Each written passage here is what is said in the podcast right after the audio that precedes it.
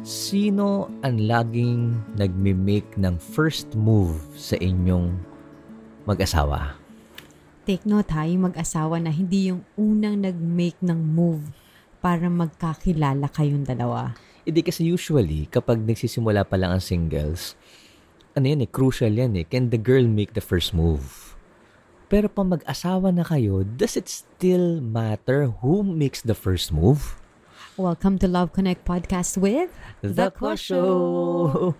Pinag-uusapan natin ito, Mami, no? Kasi we want to have a couple check to everyone who's listening right now.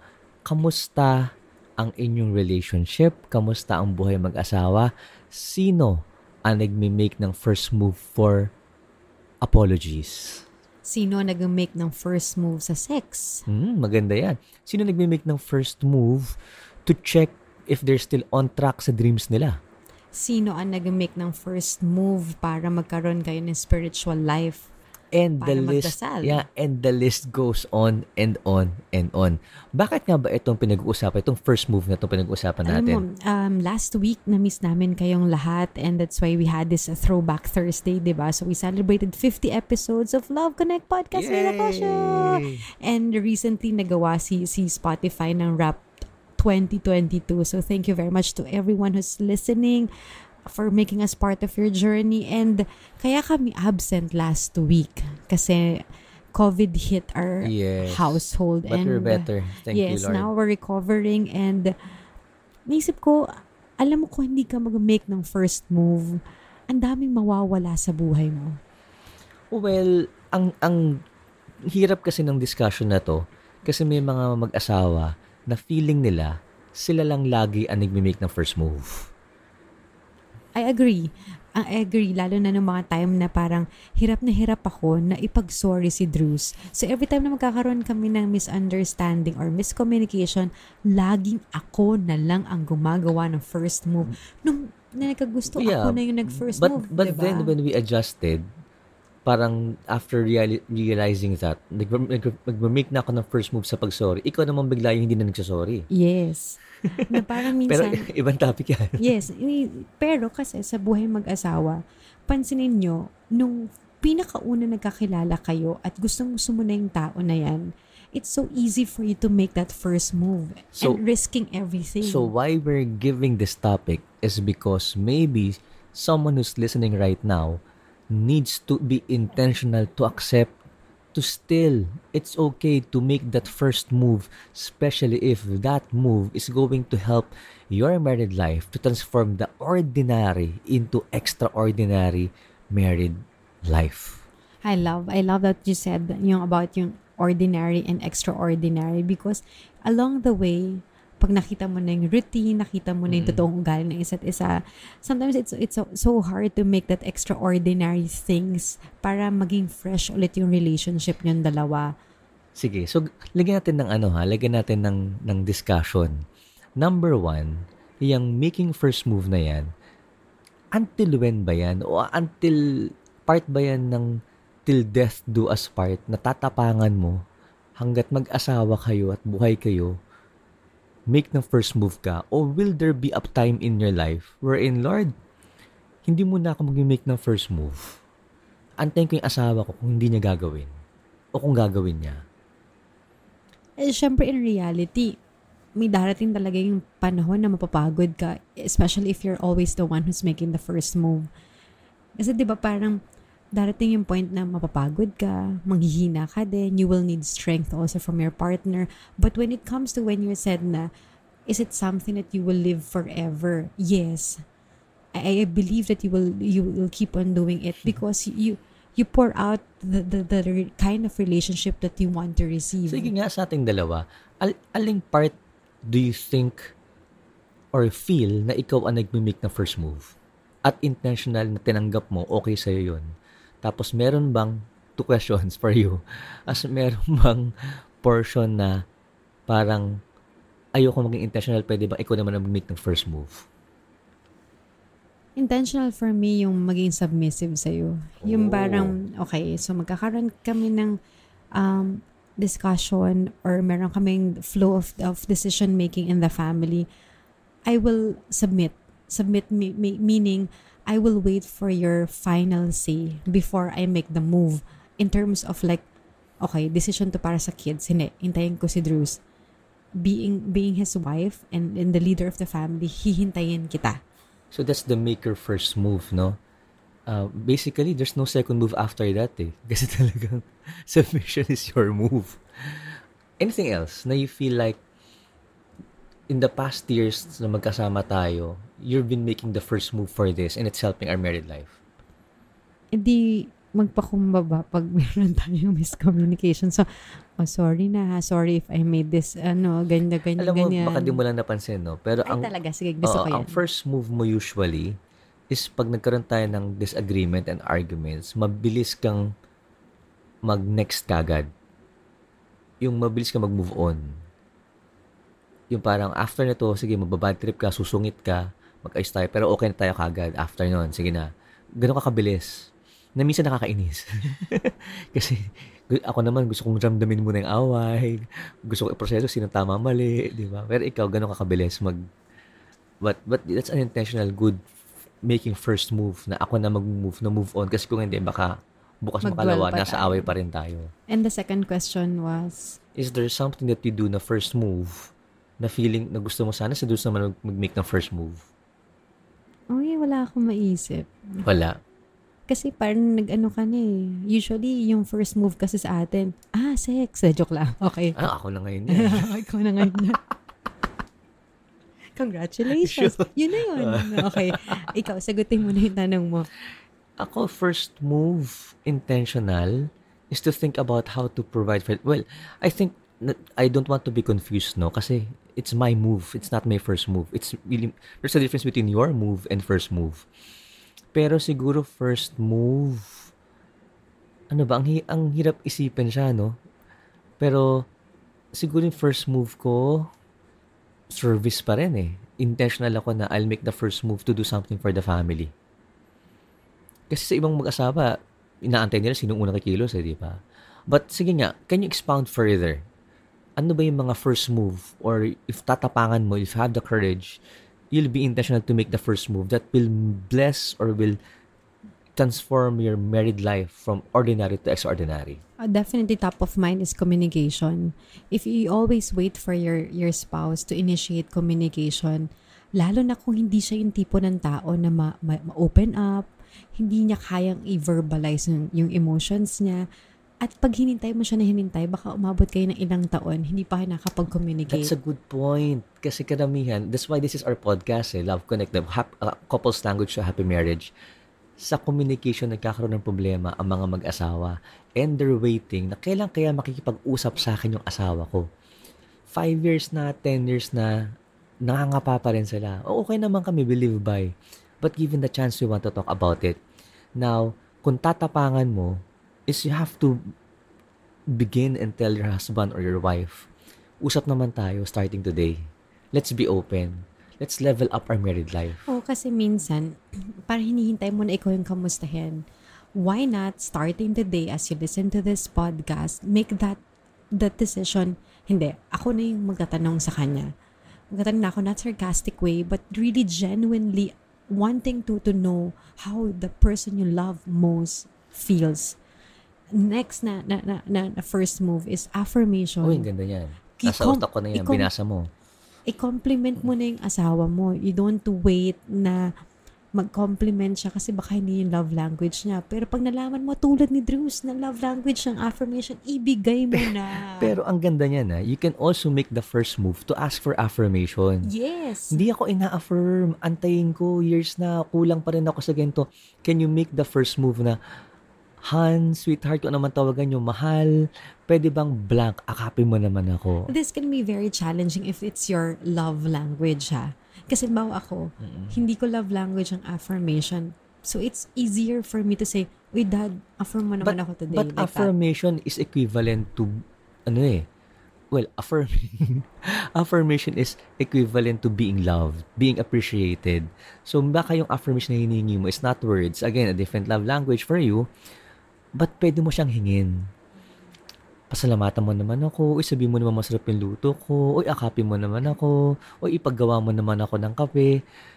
pwedeng hingin. And that's that's making move. And then after that, affirm again. Thank you ah, alam mo na appreciate ko siya. Tapos ikaw naman, anong gusto mo? Yeah, that's what I, li- I like about you kasi hindi ka matipid sa ganun. Parang minsan nagugulat ako kasi parang nga dahil hindi ko siya hindi ko siya expression of love.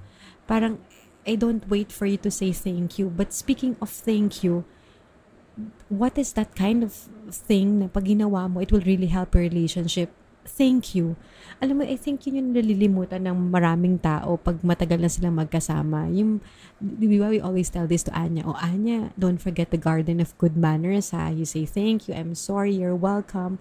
But but somehow, us as adults, we, we tend to forget to say thank you kasi nga, it's like, dapat alam mo na yan. It, it's automatic na gawin mo na yan. But simple thank you, when you initiate that, it creates an environment of of gratitude in your family life. And even in workplace, ha?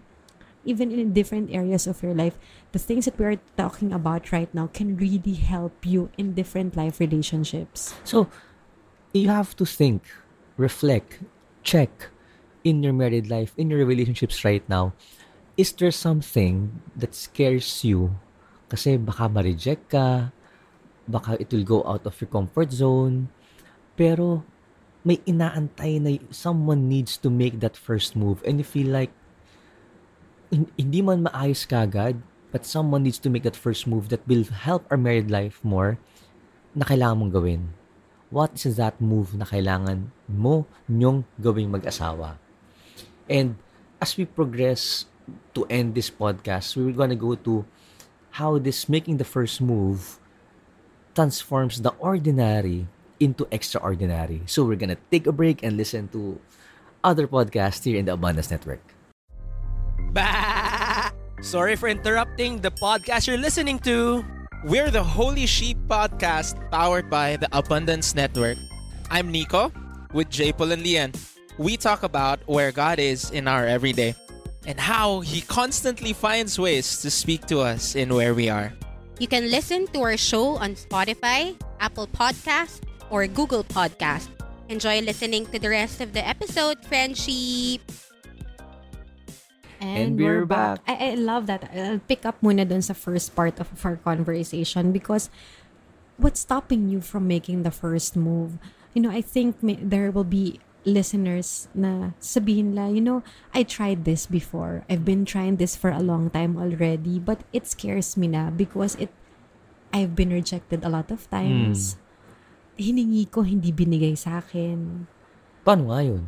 So, these are the things na gusto ko lang i- i-balance na meron at merong times na marireject ka. Uy, alam mo, Meron at merong mga times na parang gusto mo mag-make ng first move, pero may bumga-block sa'yo. pero ang ganda nun, no? Yung hiningi mo na, pero di naman nabigay sa'yo.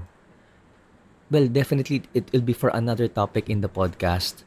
But there are things that you can do kapag hiningi mo na, di pa rin binibigay sa'yo. Nasa, nasa how you communicate that now to your spouse para soon makuha nyo parehas yung, yung needs nyo. But coming from that, again, the purpose of this is for your married life, for your relationships, to be extraordinary. So, as we go to the last part of this podcast, kailan nga ba nagiging ordinary and extraordinary ang married life? And how can making the first move transform it? Number one, we just want to say, what is an ordinary married life? Ordinary married life is just getting married and getting by. That's it. That is ordinary married life. What makes it extraordinary? Everything surrounding it. Ano ibig ko sabihin? Everything you do in the ordinary days, it becomes extraordinary. It depends now on the intention. It depends now on the purpose. It depends now on what, why and what you do. Yung pag-uwi mo, yung, yung feeling mo habang after mong ginawa, it becomes extraordinary. Everything surrounding the ordinary, internally in your married life, becomes extraordinary. And so we hope that what you do now in making the first move will transform those ordinary things to extraordinary things. And recently nga dahil nagka-COVID kami, di ba, sa, sa, sa household, parang everything became urgent. Everything became like an emergency that you don't wait for for a sickness or something serious that's that's gonna happen in your family before you make that first move. And then make everything extraordinary, di ba? Kasi nga dahil lahat routinary na, for responsibility na. But when you realize that you know, the, the, ito lagi rin tatanong sa, sa mga successful people, di ba? What, what separates a, a wannabe from, from someone who is very, very successful is that doing the things that ordinary people don't want to do. So if you want to make or to have a relationship that is extraordinary, you have to be willing to do the extraordinary too. The thing is this ordinary things being done in married life should not remain ordinary. Because all marriages are supposed to be extraordinary. All marriages are supposed to be extraordinary. Walang married, walang marriage na dinesign ni Lord na yung married life mo pang ordinary lang. Lahat ng married people, lahat ng relationships, it's designed to be extraordinary. Example, nung nagsisimula kayo, tuwing kasama mo yung crush mo pa lang, o nag-holding hands pa lang kayo, that day became an extraordinary day for you. It, it, it went out of the norm for you. Kumakain ka mag-isa, ordinary. Nung nakasama mo na yung asawa mo, nung girlfriend, boyfriend pa lang kayo, it became extraordinary. Everything done before with your spouse or as girlfriend boyfriend, nagkisimula pa lang, became extraordinary. Kasi it, it is really meant to be extraordinary. Now, the thing is, what are the things again that you have to make now so that it will go back in being extraordinary for your married life? I love that. And then and you can also ask yourselves, what were the things that you did before that made your relationship extraordinary before the routinary happened? Mm. Diba ang sarap kasi just imagine when you when you cook something and parang so-so lang siya. Di ba, parang it doesn't also give joy to you eh. Parang it starts with you. But when you do things with gusto, with Yeah. excellence, ay, ang sarap magluto. Ay, ang sarap mag, mag-prepare ng smoothie. Even just giving your, your husband or your wife a cup of coffee makes everything so extraordinary. Kaya nga, everything surrounding what happens in your married life is crucial and vital in making your relationship extraordinary. This extraordinary thing do not need to happen only during celebrations ng Christmas, ng birthdays, ay may mahal na labas, hotel, Boracay, out of country, out of town. If every day, when you do things, you make that first move to to forgive, you make that first move to celebrate, you make that first move to communicate, you make that first move to affirm, you make that first move na let's make things better for our married life, you make that first move na ay pagod ka, hilutin ko paa mo. You make that first move and vice versa.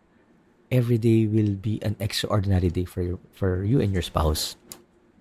So, as we end this, ano yung pwede nilang diskusyon, pag-discuss in the married life? Of course, how is God calling you to be faithful in your calling? I always believe that this is calling eh. Sometimes your, your husband or your wife will not be faithful sa calling niya pag nainis siya or nagalit siya. But God will always call you to be faithful as a wife or as a husband. So, yun, first question, how is God calling you to be faithful in your Wow. calling? Ako, ang second question is, parehas yung sana sagutin ito. Ano yung pwede mong gawin na first move intentionally without asking in return that will level up your married life and make it extraordinary? Level up, level up. level up tayo. Okay. So let us know how this message blessed you. Please connect with us. You can send us email. You can follow us on our social media accounts, TikTok, um, Facebook, Instagram. Please follow us, help us, support us at the Show PH. And email? And connect with the Kosho at gmail.com. We have so much in store for you. So please kapit lang kayo because as much as we want you to grow, we are also growing para mas makatulong sa inyo. Let's pray in the name of the Father, the Son, the Holy, Holy Spirit. Spirit. Amen. Amen. Lord, we pray for everyone listening to our podcast. Thank you, Lord, kasi maybe in our married life or those who are as girlfriend, boyfriend pa lang, may, may nag-make ng first move sa kanila. But Lord, in life, you always make the first move to love us. And so we pray that you equip us, you guide us, and bless us. Bless all married couples. Bless those who, who are in relationships. May your love, forgiveness, understanding, patience, and care be the first move. In Jesus' name we pray. Amen. In the Father, the Son, the Holy Spirit. Amen. Amen. And don't forget, love connects.